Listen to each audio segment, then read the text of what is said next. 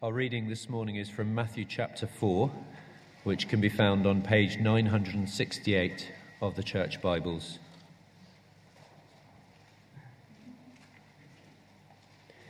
Matthew chapter 4, starting to read at verse 12.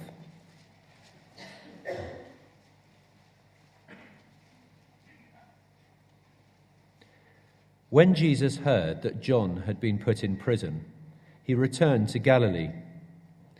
Leaving Nazareth, he went and lived in Capernaum, which was by the lake in the area of Zebulun and Naphtali, to fulfill what was said through the prophet Isaiah Land of Zebulun and land of Naphtali, the way to the sea along the Jordan, Galilee of the Gentiles.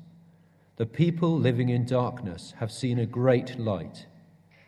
On those living in the land of the shadow of death, a light has dawned. From that time on, Jesus began to preach Repent, for the kingdom of heaven is near. As Jesus was walking beside the Sea of Galilee, he saw two brothers, Simon, called Peter, and his brother Andrew. They were casting a net into the lake, for they were fishermen. Come, follow me, Jesus said, and I will make you fishers of men. At once they left their nets and followed him. Going on from there, he saw two other brothers, James, son of Zebedee, and his brother John. They were in a boat with their father Zebedee, preparing their nets. Jesus called them, and immediately they left the boat and their father and followed him. Jesus went throughout Galilee, teaching in their synagogues, preaching the good news of the kingdom and healing every disease and sickness among the people. News about him spread all over Syria, and people brought to him all those who were ill with various diseases, those suffering severe pain, the demon possessed, those having seizures, and the paralyzed, and he healed them.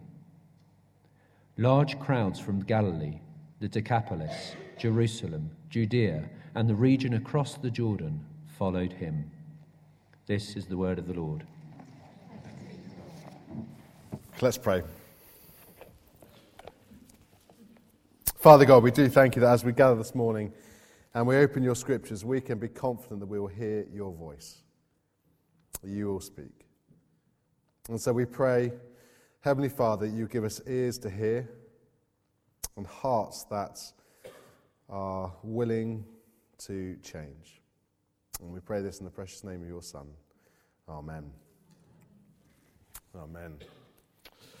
Good. Matthew chapter 4. Now I wonder, I wonder how easy you find it to admit you're wrong. How quick are you to say sorry to a spouse, a friend, a colleague, a child? Uh, we, we laugh at small children, don't we, when um, they just simply refuse to say sorry. They squirm and they squirm and squirm. They don't want to utter the words, I'm sorry, and eventually they force it out through gritted teeth. And yet, nothing really changes as we get older, does it? If we're honest, we probably just find it even harder. Whether you're in Pathfinders or you're, you're in your 90s, we, we spend much of our time, or much time, convincing ourselves and others that we're right. It's amazing, isn't it, the way we can, the ways we can find to convince ourselves that what we did or said was okay. Uh, admitting faults, saying sorry, and acknowledging our needs to change is, for many of us, it's a last resort. I wonder how easy you find it to follow someone else, to lay down your rights to dictate the terms, to allow someone else to decide what you can and can't do, to allow someone else to set the agenda. If you're like me, that can be something that we find hard because, well, I want to be in charge. I want to be in control. I want to be king in my world. In our passage today, Jesus gives two very, very simple commands. Very, very simple commands. He says, repent. Come, follow me. Repent, it's the idea of turning around, turning away from sin and turning to Christ. It's very simple, but it involves admitting we're wrong, acknowledging our failures, saying sorry, and then seeking to live differently. Come, follow me. It's to follow Christ is to recognize that we are not king, but Jesus is. To, to follow him is to entrust ourselves to him in faith, submit to his teaching, and follow his example. And I don't think we find either of those things easy because, well, they rub up against our pride. Uh, maybe you're here this morning and you're not yet a Christian. And perhaps the thing that stops you turning to Christ and following Him is that you're concerned about what you might have to change as a result, what you might have to give up, what you might have to do differently, and you're just not sure you're ready to do that. You want to be king. Over the first few chapters of his gospel, Matthew has been showing us clearly that Jesus is God's promised king. And through King Jesus, God is establishing his kingdom. A kingdom established by Christ's saving work on a cross. And, and the kingdom is a theme that goes all the way through Matthew's gospel. And this morning we're going to think about um, three aspects of that kingdom the dawn of the kingdom, the call of the kingdom, and the spread of the kingdom. So, firstly, then, the dawn of the kingdom. Any, um, any geography graduates in the house? Anyone do colouring in for a degree? A couple of people willing to admit that. Um, now, not all of us are geography fans, but sometimes geography is important. And when Matthew uh, mentions the places that he does in these verses, he does so for a reason. In fact, the significance of these verses is hidden in the geography. So I'm going to show you a map. Okay? Here we go. This is um, the roughly the Israel area. Now, what I've realized over the past week is that between verse 11 and verse 12 of Matthew chapter 4, there is a time gap. Okay, there is a gap, possibly of about a year. And in that time, Jesus does quite a lot. So, Jesus is baptized by John, with our little red dots around Bethany. And then he heads out uh, to the Judean countryside, somewhere around there maybe, um, to be tempted by the devil, which is what we were hearing about last week.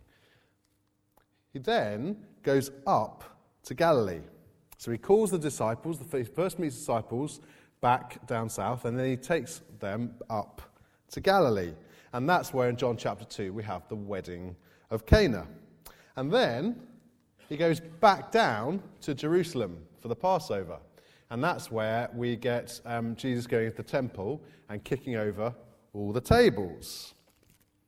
Then we read in John chapter 3 that Jesus goes back out into the Judean countryside, where we see that John is John the Baptist is still preaching. And then at some point around then, John is imprisoned, and so Jesus decides to head back to Galilee via Samaria, which is where in John chapter 4 he sees the Samaritan woman. Now, why is all that stuff not in Matthew's gospel? Why does he miss all that stuff out? Well, it's not that Matthew doesn't think it's important, but it's just that Matthew wants to highlight the significance of what's about to happen now in our passage in Matthew 4. And the significance of the moment is all about the geography. So look down in verse 13. We see these two places, Zebulun and Naphtali, or Naphtali. Now, this, the area of Galilee up north, was mostly comprised of those two tribes of Israel, two of the most northerly tribes. And the area up north was very different to southern Israel, of Jerusalem and Judea. Galilee was known as the Galilee of the Gentiles, verse 15, or the Galilee of the nations. It lacked the religious and ceremonial structures that so dominated the South. And therefore, when it came to knowing God, it was a place of darkness, of ignorance. And yet, it's here, in Galilee of the nations, of darkness, that the dawning of the kingdom begins. Just as Isaiah prophesied. Look at Isaiah's prophecy, verse 15. A land of Zebulun, a land of Naphtali, the way to the sea along the Jordan, Galilee of the Gentiles. The people living in darkness have seen a great light. Of those living in the land of the shadow of death, a light has dawned. I wonder what your um, most memorable or magical sunrise experience has been. Uh, for mine, it was probably in, in Peru. There's a little country drop. And um, when I uh, was at university, I, I traveled on South America for a few months and we did the Inca Trail. And uh, we trekked for three days. And the third night, you camp at altitude. It's really cold. And then uh, you, the next day, you get up really early before sunrise and you do the final little ascent and descent down into Machu Picchu. And the whole idea is that you get there in time to see the sun rise over Machu Picchu. It's wonderful. It's glorious. And that's what sunrises are like. You know that moment when you get up early in the morning and you see the sunrise that is beautiful? They fill us with hope and optimism for the day ahead. And Isaiah uses that picture of this moment of Jesus' ministry. You see, John the Baptist's imprisonment marks the moment that the baton, the relay baton of the preaching of the good news of the kingdom of God, is passed on to Jesus. And as Jesus begins that ministry, the, the establishment, the setting up of God's kingdom is so close, it's as though it's dawning. The warm up act has finished, and now the main act takes the stage. And the stage, the surprising stage, is the darkness of Galilee. And Jesus begins his ministry. And what was his message? Well, verse 17 Repent, for the kingdom of heaven is near. God's king has arrived. The light of God's kingdom has dawned, and the only response before God is humble repentance. And repentance for us begins with recognizing that without Christ, you, you, we live in darkness. I don't know about you, but one of the reasons that I find it so hard to say sorry and uh, acknowledge my wrongdoing before others is because I feel ashamed. And to acknowledge our needs of change is to, well, it's to accept our weakness. It's to have our failures exposed. And it's no different when it comes to our repentance before God. See, we need to remind ourselves that Jesus and his kingdom isn't for people who have it all sorted. It's for those who are in darkness. I, um, I remember one old saint um, who's now gone to be with Jesus, uh, a lovely, lovely man. And um, he would never take communion never take communion. Um, and I found out that he would never take it because he never felt worthy to receive it.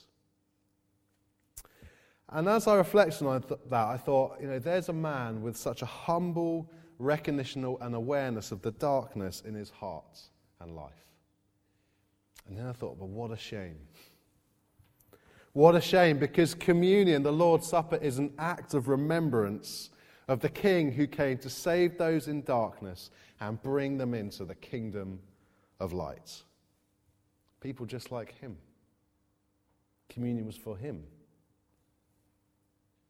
So this morning and always, don't let the mess of your heart and life stop you coming to Jesus in repentance, whether that's the first time or the 10,000th time. He came for those in darkness. One of the things that will stop us repenting before God, both initially and continually, is when we forget that but for the grace of God, we would still be in darkness. when we're too proud to admit our wrongs. Why did the kingdom dawn in Galilee and not Jerusalem? Well, because Jerusalem was full of religious types, people who wouldn't recognize they are in the dark and so would never see their need of repentance. And the kingdom of God isn't for them. When we uh, come before God in confession and repentance every Sunday, maybe daily, we remind ourselves that we fall short of God's requirements. We remind ourselves that but for God's grace, we would still be in darkness. So when you say the confession, don't just speak the words like some kind of mantra. Use those words to confess and repent before God, to throw yourself upon His grace. We said in the confession this morning, didn't we? Uh, we know our faults well, and our sins hang heavy upon us. Do you feel that? Because that's what it looks like to be in darkness. Only we don't stay there. We are in Jesus, justified. We are, have our sin removed. We will be clean. Wash us, and we will be whiter than snow. It is God's grace and God's grace alone that brings us into the kingdom of light. And we remind ourselves of that every Sunday. Repent, for the kingdom of heaven is near. Secondly, then, the call of the kingdom. Now, the next events that Matthew describes for us are by the Sea of Galilee. Just follow with me, verse 18. As Jesus was walking beside the Sea of Galilee, he saw two brothers, Simon called Peter and his brother Andrew. They were casting a net into the lake, for they were fishermen. Come, follow me, Jesus said, and I will make you fishers of men. And once they left their nets and followed him.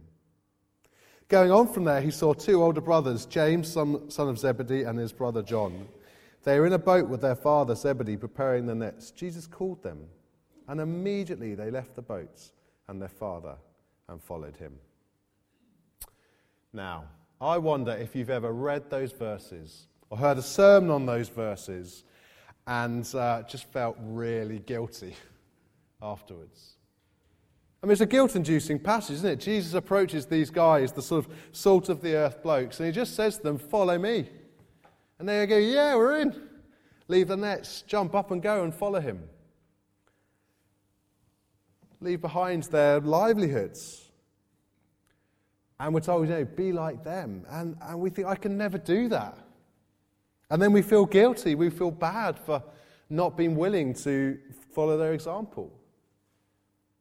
Perhaps that's the thing that even puts us off follow, um, becoming a Christian is that Jesus seems to ask us to leave behind everything. Well, before we get thinking like that, we just need to remind ourselves of a couple of things. And the first thing is look, this isn't the first time that Jesus has met the disciples. Okay, it might be the first time that Matthew records Jesus meeting them, but it's not the first time they met him. Remember our map? Here we go. Okay. Now, in John chapter 1, uh, Jesus meets two of the disciples. And where does he meet them? Well, he meets them down here.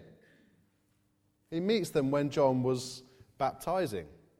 And he invites them to spend a day with him. He then spends, so he spends a day with them, and then he invites them back up to Galilee, and they go with him. And it's likely that some of the disciples will have spent time with Jesus on and off for about a year. So Jesus' invitation in Matthew isn't some sort of pre telephone equivalent of a cold call. No, Jesus, the disciples' response to Jesus is a considered response to his authority. When Jesus called these guys to follow him, they knew they had to listen because of who he was. They haven't fully understood, but they know enough to trust him and listen to him. Now, uh, Jesus' calling of the disciples is unique. They had a, a unique foundational role in being used by God to spread the good news of the kingdom of God. And they were called to leave behind everything. And Jesus' call to us to follow him probably won't involve us doing those things. It might do, but it probably won't. But Jesus does expect us to give our whole lives to him. No area of our lives is not to be to submitted to his loving rule. Come, follow me. I wonder what crowds out Jesus in your life? Is he central to everything? Or does he just get given the scraps, the scraps of your time, your money, your energy that you have when the rest of life is done? Is retirement about finally enjoying your time? Or is it about serving God in his time?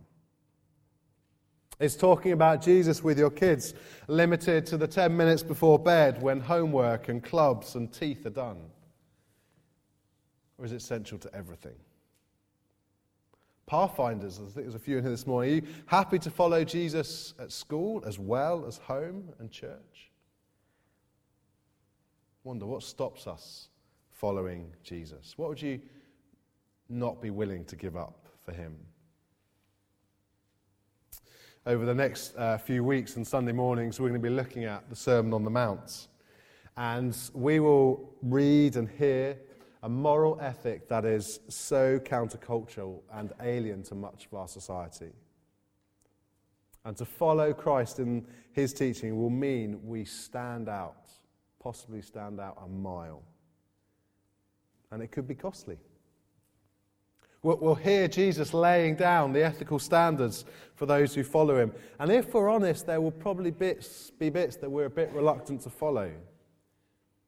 Because it might feel too hard, too uncomfortable, too costly.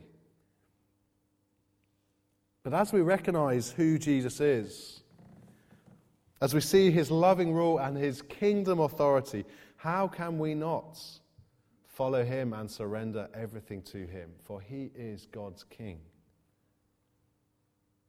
Uh, the more you get to know him, the easier that will become. The disciples spend a day with him, then they travel around with him.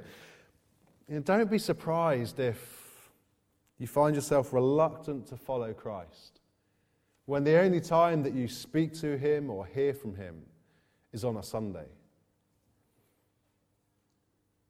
The call of the kingdom is this call is not a call to obey a load of rules or to live good lives. It's the call to follow a person, a king. It's a relationship with a Savior who loves you enough to bring you from darkness into light.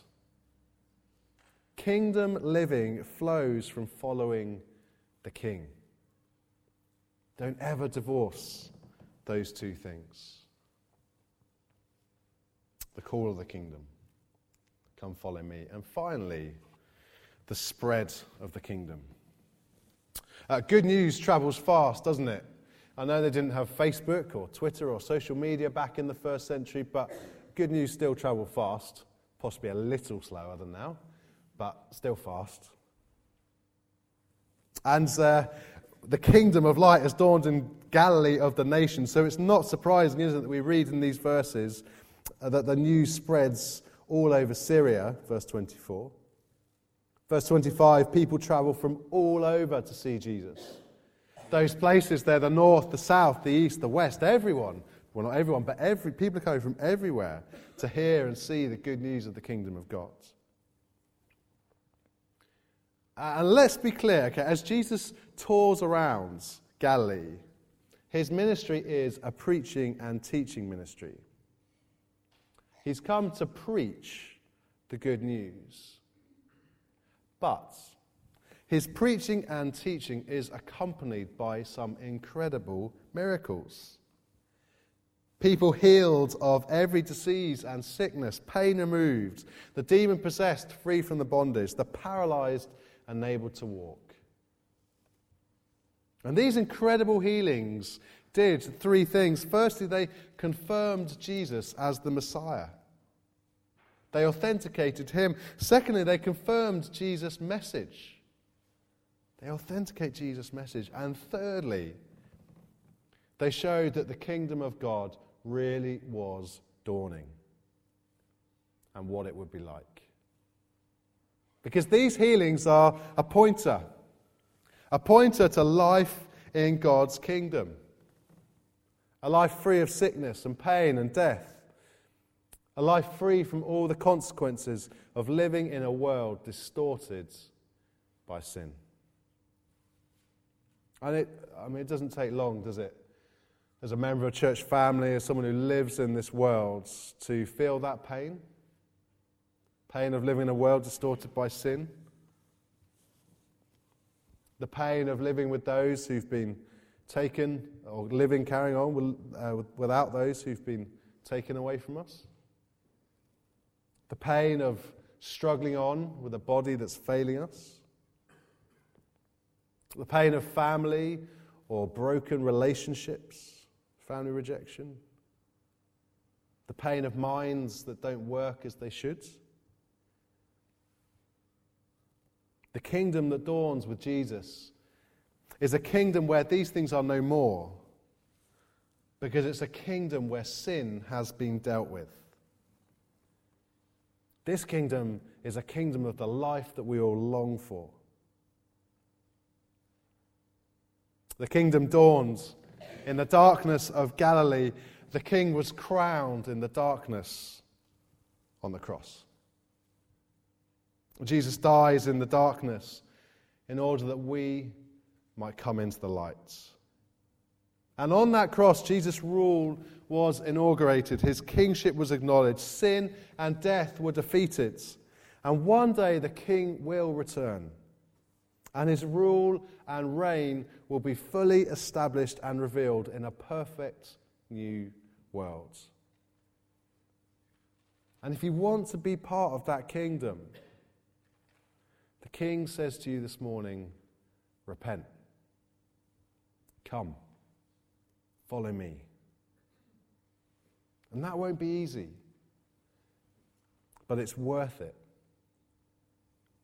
This king, the king who expects your allegiance, is the king who loved people so much he laid aside his kingship and died on a cross. That's the sort of king I want to follow. A king that always has my best interests at heart. A king who can deliver on his kingdom promises. A king who sacrifices everything for me. That's the sort of king I can trust. There's also a challenge here in these verses, isn't there? For those of us who might be tempted not to see our need of repentance or to decline to follow Christ's teaching.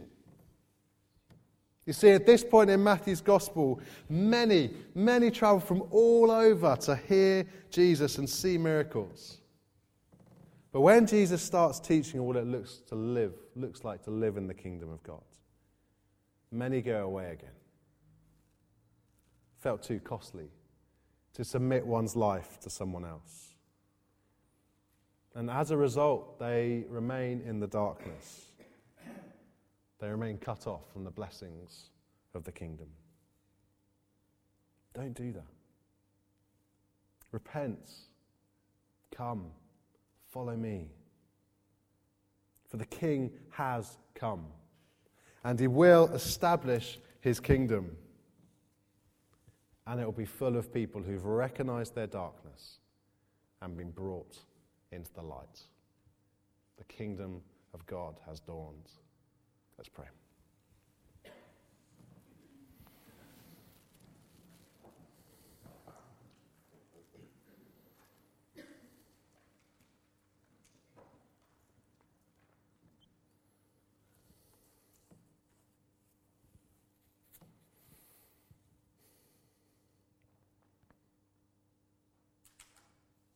Repent. Come. Follow me. Oh, loving Father, we thank you for the reminder of these commands. We thank you for the reminder of what it looks like to be in your kingdom. And so, Father, we, we know how hard we find it to repent, to acknowledge our failings and our sin. And we know how hard we find it to follow you.